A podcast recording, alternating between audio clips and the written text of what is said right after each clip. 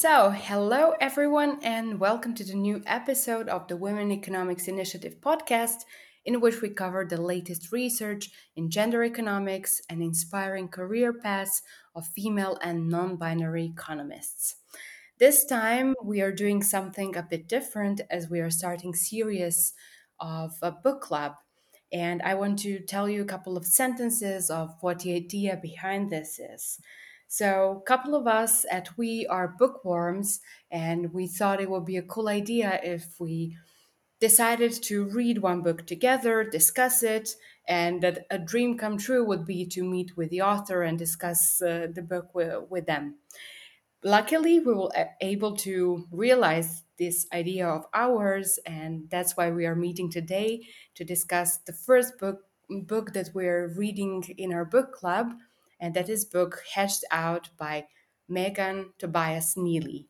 She will be my guest today, and we will talk about her amazing career path, and we'll talk, of course, on the book. Let me shortly introduce you to Megan. She is an assistant professor in the Department of Organization at the Copenhagen Business School and an affiliate of Stanford University's Women Leadership Innovation Lab.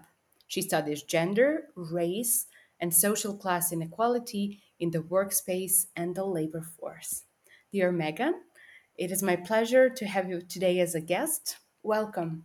Thank you so much for having me. I was just absolutely thrilled and touched that you all were interested in my work and reading the book. And it's just um, really wonderful to have this chance to talk um, and meet you and um, and many people in the organization.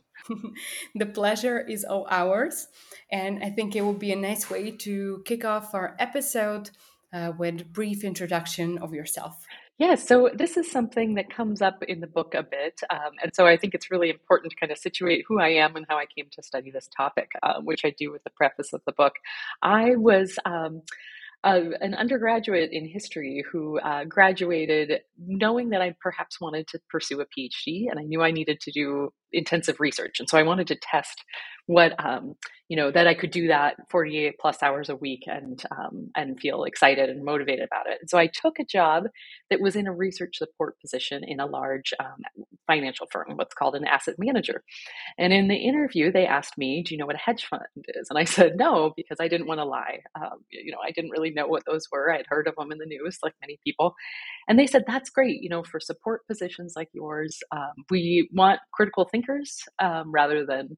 somebody who's trained in a particular way. So we'll tell you about it. So I ended up working in what's called the fund of funds unit of this large asset manager for three years um, after I graduated from with my undergraduate degree. And I did all kinds of background research. I did things like um, reviewing um, financial statements of firms, both at hedge funds, private equity, and venture capital firms. I researched the people who founded them, uh, monitored news about the companies and what they did. Um, and so I spent three years during the financial crisis doing this research. And it really piqued my interest in how these, these sort of opaque, less known about areas of finance, um, how what their role is in our society, both in terms of shaping things like economic crises and crashes, as well as with respect to inequality. Um, they are top earners. Um, they drive in the U.S. They drive the top earner incomes even ever higher, um, and they're um, they're really powerful actors too. You know, the investments they make shape what companies do, what kind of management um, procedures they follow. And so when I, I ended up, partly that experience then drove me to the social sciences um, because I wanted to study um, inequality through that lens. Um, and I started a graduate degree, a PhD in sociology. And my coursework just kept returning me to these questions about how finance is related to inequality. And I took a, a great course um, by an economist on the financial crisis, where um, he, who, James Galbraith, who studies inequality, and so he, you know, posed all these questions. Um, or and kind of piqued my interest in thinking about that connection. And I had wonderful classes on gender and racial and class inequality from sociologists. And so this um, really led me then to think about that experience I had in the industry and that kind of firsthand knowledge of it, and drove me to study, to kind of return to the industry and studying it using qualitative methods, um, in depth interviews, as well as observing people um, at industry events. That's that's really super amazing, and thanks a lot for sharing your story with us. And I think that it, it's important to mention that. Uh, so after your experience uh, in private sector, so you decided to go back to college, pursue your PhD, and now you hold assistant uh, professor position. Uh, which I think is super inspiring story to tell us that you really don't have to follow one straight path and always be in academia, not do anything else in your life to be able to land a job in academia. So I think that this is also relevant for everyone who is listening us and maybe doing their PhDs in economics or some other related fields. So the, it's always good to have some other examples and stories to show that everything is possible if you enjoy what you're doing. So the the next thing that yeah I wanted to ask you because I'm always curious about that is uh, at which point did you realize that um, you would like to stay away from private sector and that you much more enjoy academia and at which point you made decision that you would like to pursue academic career because I know that lots of us that we have this dilemma uh, at a moment. Absolutely. So for me, you know, I partly um, doing taking that job in finance was about seeing if I would like academia. I originally um, wanted to become. I thought I wanted to be like a high school history teacher, and then I had this woman mentor uh, in under as a undergraduate who really noticed that I was had a sort of a um, ability at um, doing research and doing uh, academic research, and so she shaped my um, interest in pursuing a PhD. And she said, you know, I think you're, you know, you'd be really good at this. Have you considered this? She pushed me to do a, um, um, a harder sort of research thesis capstone my senior year. And so I kind of credit her with planting the seeds for that. But then I think that experience working at finance really shaped my idea of the relationship between academia and practitioners and applied work. You know, it really drove me to want to do work that can have impact in both arenas. So, you know, I think uh, being able to write a book or do a research study and pr- print an article that is accessible to people working on the ground whose lives you know um, it affects on a day-to-day basis is really important. And so that experience um, in finance kind of again gave me that that um, inspired me to do pursue that kind of work. And i think that it also you know then throughout my phd I always tried to keep in mind what would I do in other realms if if I didn't end up um, pursuing a professor position or if that wasn't the right outcome for me. And I think it also helped to alleviate some of the stress in grad school. Um, it can often seem like it's the only way, uh, but talking to people who've applied all kinds of research methodologies to you know policy to industry um, to make impacts in those arenas uh, really helped me to see what what the realm of possibilities were. And i think it also helped to push my work to make it more accessible in that way. So it shaped the kind of research i did um, and wanted to pursue as an assistant professor. And uh, you know i had the experience throughout graduate school of just becoming more and more convinced that this was the right path for me um, in terms of what I like to do on a day to day basis and um, what kind of work inspires and drives me. Uh, but it also made me, you know, I, but I always want to also push that there are so many um, other options too. And I think that's really important to think about um, how what we do in the social sciences is so applicable in so many settings and can inform all kinds of work being done. So uh, there's important roles for um, people pursuing PhDs um, everywhere. I really love your summary, and I think that I will especially re listen to this part of a podcast later on uh, when I edit it and publish it, uh, because this really makes lots of sense. We should not put too much pressure on ourselves, and that can only help us give our best. Um, and you touched upon a bit on your female role models and your female mentors who inspired you along your way.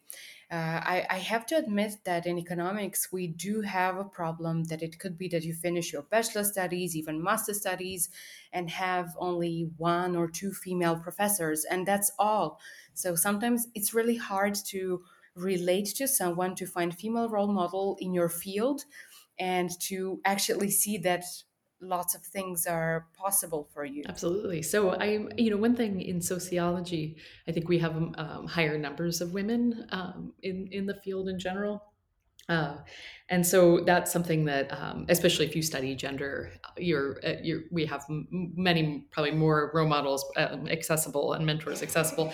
But I would, yeah, I would like to say, you know, my my grad school mentor Christine Williams played such a pivotal role in kind of cultivating my interest um, in these topics, pushing me to think bigger and more impactful. I think that was something really important that she did is to really um, encourage me to do work that has impact and can resonate with people um, in a big way and and to sort of think more broadly about the implications of the work and i've always appreciated that. She you know she also has always told me to write um, thinking about panache. So at one point she told me you know put put the word panache in a sticky note on your monitor and, and think about that when you when you're writing um, and she is a, just a, a, truly talented writer who writes in such a captivating way. So that was great to see how she did that and kind of learn from co-authoring with her a little bit about how she goes about that process.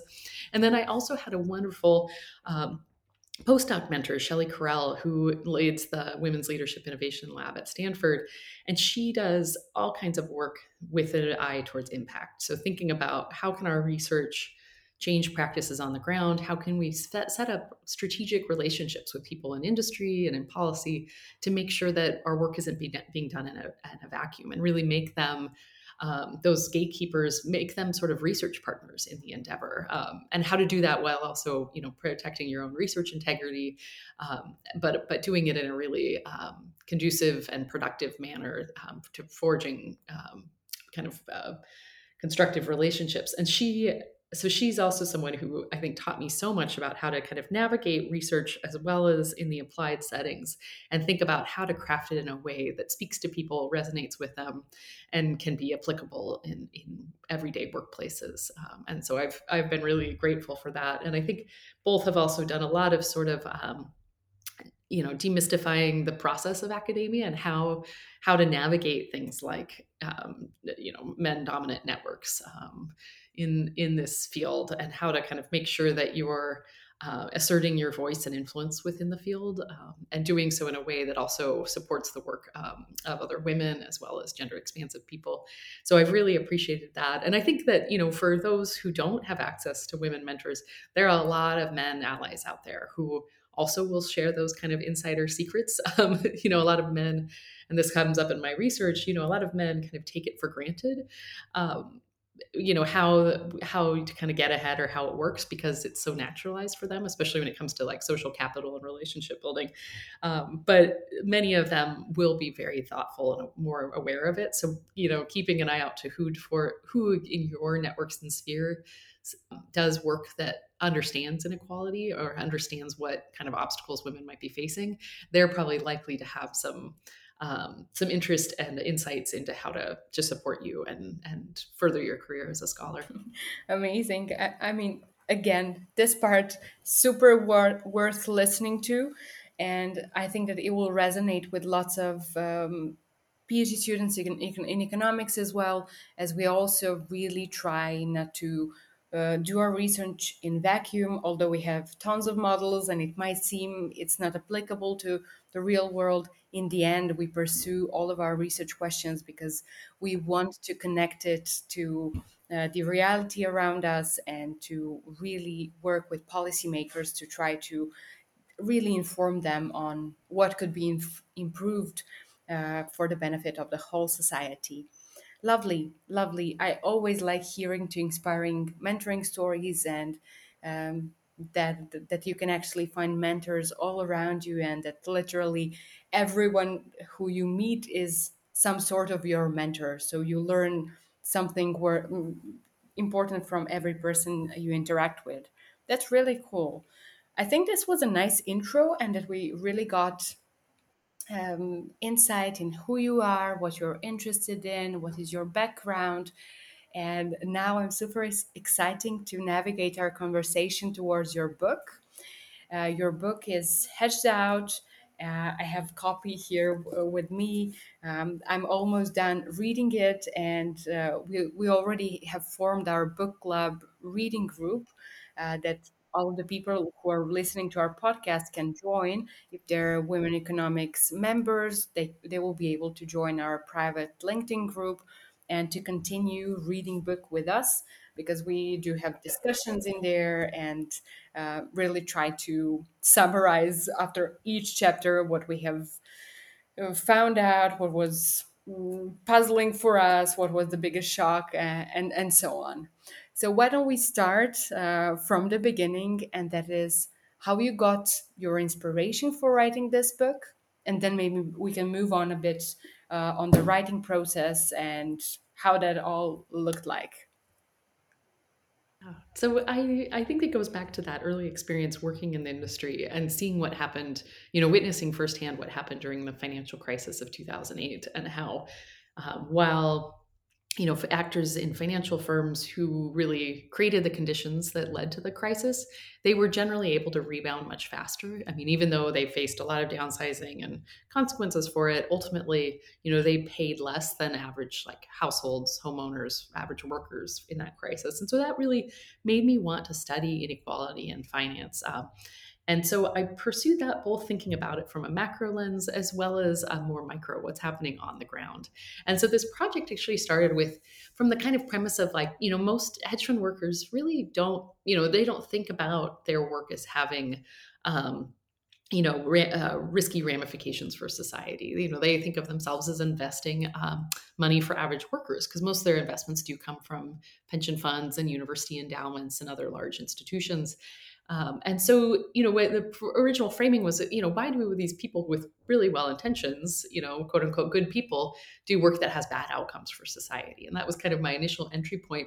And then as I started doing more background research on the industry, I came across this early report, um, early to my research, this was in um, 2013, that was um, published um, by an, indus- um, an industry association that found that 97% of hedge fund assets were managed by firms led exclusively by white men. So there wasn't a single leader, you know, that who was a woman or a racial and ethnic minority man. And so to me, that was really striking. And this is common with qualitative research um, and ethnographic research, where we see something like that, some some kind of outcome, and then we want to ask why that happens. How does that happen? So when I started this research, I knew it was very unequal, which makes it a great case study for understanding, you know, why these top earners um, are are mostly white men and there's also research on the top 1% of earners in the United States um, that finds that they are, you know, they match pretty well hedge, what the hedge fund industry captures, that they're mostly um, households whose earnings are driven by a man head of household, and they're mostly white households, um, over 90%. So that to me uh, presented this interesting puzzle of how can I use this particular industry that captures trends and why income inequality is widening and how it's driven by finance to think about who these workers are and the work they do on an everyday basis. So that's really what kind of led to this entry point into studying the particular puzzle of you know why it's so white man dominated by white men and how that that happens in terms of their everyday work and the way they organize their work.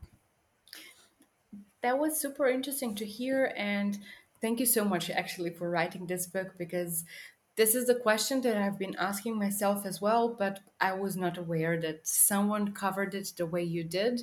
And that's why I think the book was so insightful to me because it really, really explains, even throughout history, how this all came about and why it still persists. So, why don't we see any changes, even though we are now aware of the situation and understand it much better? But we will talk about that in a second. I think that we might use some time, some time to talk about the process of writing a book. I think that for most of us, that's a black box. We don't know much about that. We think, oh God, it must be so hard. And then you need to find someone who would like to publish it. So, would you mind sharing a couple of tips and tricks on uh, on writing a book? Absolutely. So my, you know, my mentor, my graduate school mentor, uh, Christine Williams at UT Austin, uh, is a prolific book writer, and she really trained us into a model of research um, of, that is based around book writing. So to do these kind of long, in-depth research projects. Um, and to explore them, you know, a book gives you so much more space to kind of explore the empirical and theoretical nuance of a project but even though that was how I was trained, it still was daunting. So when I was writing my dissertation, I just couldn't imagine how this would end up turning into a book. Um, you know, and, and, she gave me advice on how to structure it, kind of with a book narrative. Um, so thinking about that book audience from the beginning, but you still sit there and you wonder how is that going to happen, especially when you read these polished end products of books and they're and they're so impressive. It's hard to imagine getting there. And there's a couple things that I think um, have been really helpful for me to think about. So one is I love there's a book by a writer, Anne Lamott, called Bird by Bird. And it's really about the writing process. She's a novelist, but about thinking about it in steps and incremental and taking it off, like not, you know, focusing on that end product per se, but rather the building blocks. And I've heard um, academics call, talk about this in terms of stacking. So you take on one piece of the puzzle and you maybe write an article about it or, or a chapter, and then you build outward from that. And so you you don't it's helpful to have the kind of broader project and what you, you what you're finding and what you want to say about it but you think a little bit more about you know tackling one piece at a time and building up to that bigger project. The other thing i found really helpful was to read a lot of academic books that i liked and there were two themes to that. So one was they were books that were very accessible um, so they're written in a way where there's theoretical richness, but also uh, you know practical applications where anybody, any practitioner or anyone interested could pick up the book and read it and and find it interesting. And I and it was helpful to reread some of my favorite works um, in in um, sociology and related fields that I had read for sort of their takeaways, you know, their research implications earlier. And then I reread them just thinking about them in the narrative. And I noticed all these little tips and kind of tricks they did to make them more interesting and engaging. So that was really, I think, very helpful in the process. Um, and the other thing I was going to mention is that, so this is my second book. My first book, Divested, um, is a co authored book with Ken-Hou Lin. And we wrote more of a macro look at um, finance and inequality and the broader structures. And so for that book, and it's also it's in with oxford university press's trade press route which is a way of you know making academic books really accessible. We wrote that using a lot of economic econ, economist books as as among our models both sociologists and economists and thinking about how they make their work accessible in terms of um, you know being able to shape policy um, as well as people and industries uh, work. And then for Hedged Out, I did sort of a similar process where I read, there were a lot of anthropologists, for example, whose work I really loved, like Karen Ho's book Liquidated, um, which is an ethnography of Wall Street. And that helped to give me, think, uh, give me some tools for thinking about how to write it in a, uh, a way that spoke to me both as a scholar, but also as someone wanting to make an impact. I just thought of a really key part of this puzzle, which is that every piece of writing, especially books, are come from a whole community of people supporting it. Okay. So this book, you always look at the acknowledgments. There's, uh, you know, I have two writing groups who help to support me in the process. You'll be surprised by if you ask, you know, people to exchange writing or or to read your work. There's so many people who are willing and excited to do it. Um, so just remember that it's not a solo writing as a, a book is not a solo effort. Yeah, I mean that's always good to keep in mind. And as we like to joke around at our department, it takes a whole department to raise a PhD student. So we should know that. Uh, so it takes uh, lots of people who are working together to uh, finish a book. But that's really insightful. Thanks a lot for sharing that with us. Maybe we can just briefly, briefly mention uh, what will be key takeaways from your book but just to give teaser to to people uh, who can then join us for the event on the tw- 22nd of June at 6 p.m. Central European Time when you will be having one hour Q&A session with all of us who are interested in your book, who have read it, and we'll have a possibility to discuss it with you. Sounds great. So I think I wanted to just start with the fact that, you know, most people have heard of hedge funds but don't know what they actually do. And don't worry about that. You don't need to know what a hedge fund is, or even if you're not interested in, in that, um, this book will likely have a lot for you to think about. Um, so, hedge funds are small financial firms that pool large sums of money um, from wealthy people as well as institutional investors to invest in the stock market. And what I look at them is from a social, I examine them from a more social perspective of why are they so dominated by these elite white men. And what I find is that they face this uh, an environment where there's an unpredictable and risky stock market and their prospects of exceedingly high rewards. So they can make so much money because the fees are high and the returns can be very high. So insiders protect their interests and resources by working really long hours and building these tight knit networks with people who look and behave like them and who can help them get ahead. So, by restricting access to outsiders, um, as well as um, oversight from outsiders, so for like regulators and other groups, hedge fund insiders can demand the high pay that widens economic inequality.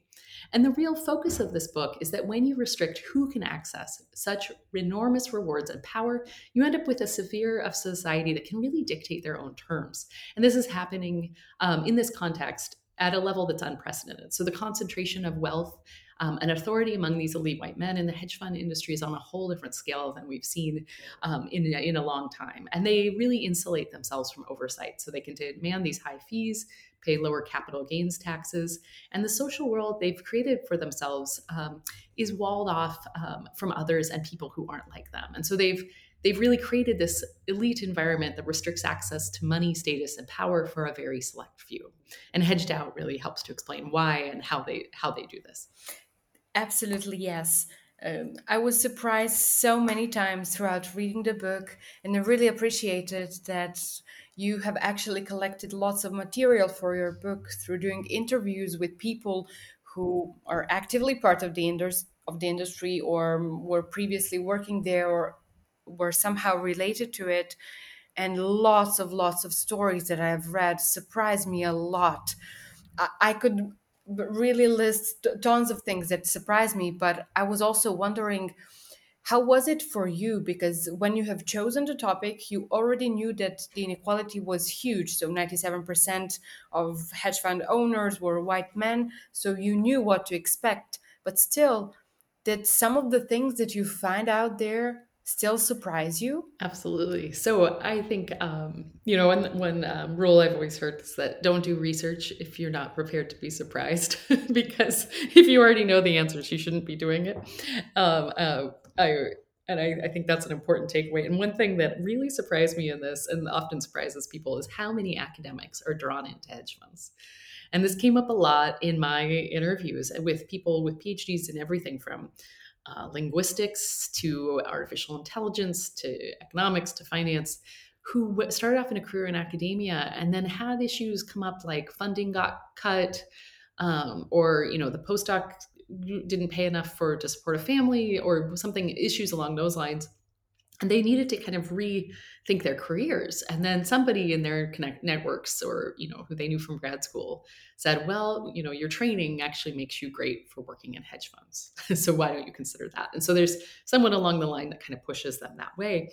And i think that's something that that surprised me because uh, both because you wouldn't think that it would be such a uh, kind of a brain drain in that way. We you know we think of it as like people who have MBAs or um, in finance who've always trained to work in finance. But really, it's a more um, eclectic group of finance workers with kind of more varied interests um, and backgrounds. And they, you know, they often say like, "We're, you know, it's such a waste that we ended up here." You know, they, I mean, they're kind of jaded about it, and they, I think, describe how they would have liked to have gone on a different path that made kind of a, a better impact in society, but they didn't really feel like they had those, always had those options, which I think is a really um, both like sad um, takeaway and really telling for what society, especially in the United States, invests in and what we prioritize and and why we need to rethink that.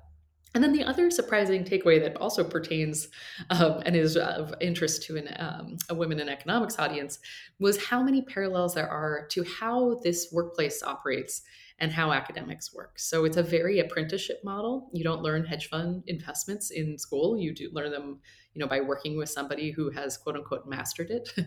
and the same thing with academia. We we learn from our mentors. Um, we learn by doing it with them, and that creates a really um, an environment that can really breed you know things like bullying and harassment um, because you know it can both create really positive relationships and some of the best you know friendships and and connections of your life it can lead you to really inspiring mentors but it can also make you really vulnerable uh, because it's so based on those relationships and you learning from that uh, mentor that if you have a mentor who is a, a bully um, or a harasser it's really hard to protect yourself from them. So this is something like in the us um, sexual harassment is highest in the military and second highest in academia. and it's because largely because of this kind of environment um, these parallels with what happens at hedge funds and so i find at hedge funds it creates this you know master apprentice relationship that breeds patrimonialism so the system kind of based on close um, ties of, of trust and loyalty that shape who gets access to training who gets access to opportunities and who gets ahead in the industry and when i first especially when i first workshopped um, the first few papers from this this book uh, that led to the book, I had so many academics say, "Wow, this really reminds me of us." And they were, you know, they also like I was. This was something that surprised me, and it uh, continually surprises readers who are in academics uh, because you would think that high finance would be as different of a, of a social world from um, from uh, from social scientists as possible, but it, there's more parallels to our own work and lives um, than you'd think. So uh, it's not easy but um, yeah what, what, you what you said really makes sense and if i think about it more deeply i really recall a couple of my friends who have their phds in physics in biology and who yeah could not land a job in academia and then decided to work either in banks or as you say in some other financial institutions. And yeah maybe we can rethink this um, from a di- different angle. We need more positions for those brilliant people. Because i also feel that those people are a bit disappointed. In the end they uh, um, get to earn lots of money. And that's somehow compensation for leaving the job that they really enjoyed doing but they, they somehow al- always feel that they lost because they they feel that they would be more much more fulfilled uh, if they continued working in academia and that they would be more useful for society, so to say. At least I have that impression. Um, I just also want to mention to people who are listening to us that, and also to use the opportunity to thank you, Megan, for deciding to gift uh, two books to our audience. So uh, follow our social media channels. We will very soon announce uh, what's the way you would be able to win one of those books. And thank you, Megan, for deciding to give us two of those. And maybe we can slowly wrap up our conversation. And I always like to close with question on whether you would be willing to share with us some of the books or podcasts, YouTube channels um, that are done or created by female and that you like to follow and that you would like to recommend us. Yes, absolutely. And I think this is why, you know, my my takeaways unfortunately led, led to um, less inspiring note. But so I wanted to showcase some books that um, or to talk about some books that I've read recently that give us a little bit more inspiration um, in terms of what can be done to change these kind of issues. So there's two books that I really recommend um, that are that I've read recently and just felt so inspired by. So one is uh, Swethaa Ballakrishnen's Accidental Feminism, which looks at elite law firms in India and that are have more gender parity, and they compare law firms that have you know more kind of ingrained inequality uh, with respect to gender with those that have broken those kind of molds and find that by creating you know by like institutional investments in new degree programs um, and by engaging with meritocratic belief systems these the, this particular types of law firms have really changed how um, they people within them think about who the ideal worker is you know the compatibility of work with family um, all these these kind of um, factors that often um, prevent women from excel from kind of exceed, succeeding in the workplace. Another is Katherine Sobering's The People's Hotel, which looks at a worker cooperative. It's a, a big luxury hotel that was taken over by its workers in Buenos Aires, and they institute all kinds of things like equal pay, um, collective decision making, uh, and job rotations that help to break down the negative ramifications of gender inequality. So while you know uh, the author finds that there's still some status beliefs that come up that are gendered. Overall, the outcomes are much more equal because these kind of um, uh, procedures um, have been changed to, to support women's career. And then, uh, kind of on a on a different note, with thinking about the interplay, and I think a lot of people in this group would be interested both in how you know, um, inequ- gender inequality stems from both the workplace and its interplay with the family. There's a few books I've read recently that really talk about that that are pretty fascinating. So um, Pallavi Banerjee's book, The Opportunity Trap, particularly looks at immigrants and their reliance on visas and how that affects relationships and families um, from the you know the person who gets the worker's visa, whereas those who are dependent. Uh, Aliya Rao's Crunch Time looks at unemployment and how heterosexual couples deal with it um, in the family and how they kind of reorganize household resources to really bolster the man returning to the workplace, but don't do the same for the woman, even if she's the breadwinner, which I thought was a fascinating finding. And then for a European audience, um, Caitlyn Collins' Making Motherhood Work compares work family policy in four countries and shows what kind of pol- how policies shape the kind of guilt and uh, pressures that working mothers face. And it's a really wonderful study that um, it's an interview study that really shows kind of the interplay of, of individual experiences and pol- big policy decisions um, and how they affect people's lives in meaningful ways. So that's sort of a long list, but um, but I think it gives a little something for everyone uh, who's thinking about these topics. And a, and on a more inspiring note to end on. Yes. Many thanks for sharing these with us. I will make sure to link all of them in description of, of this episode.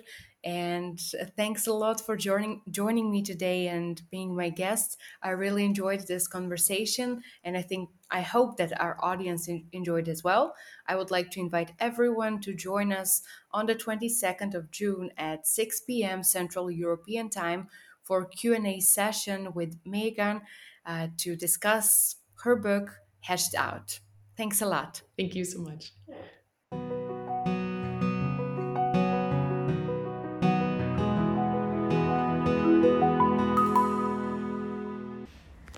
The views expressed in We podcasts are those of the interviewers and the guests and do not necessarily reflect the opinion of the organization, its partners, other members, or any other affiliated people and organizations.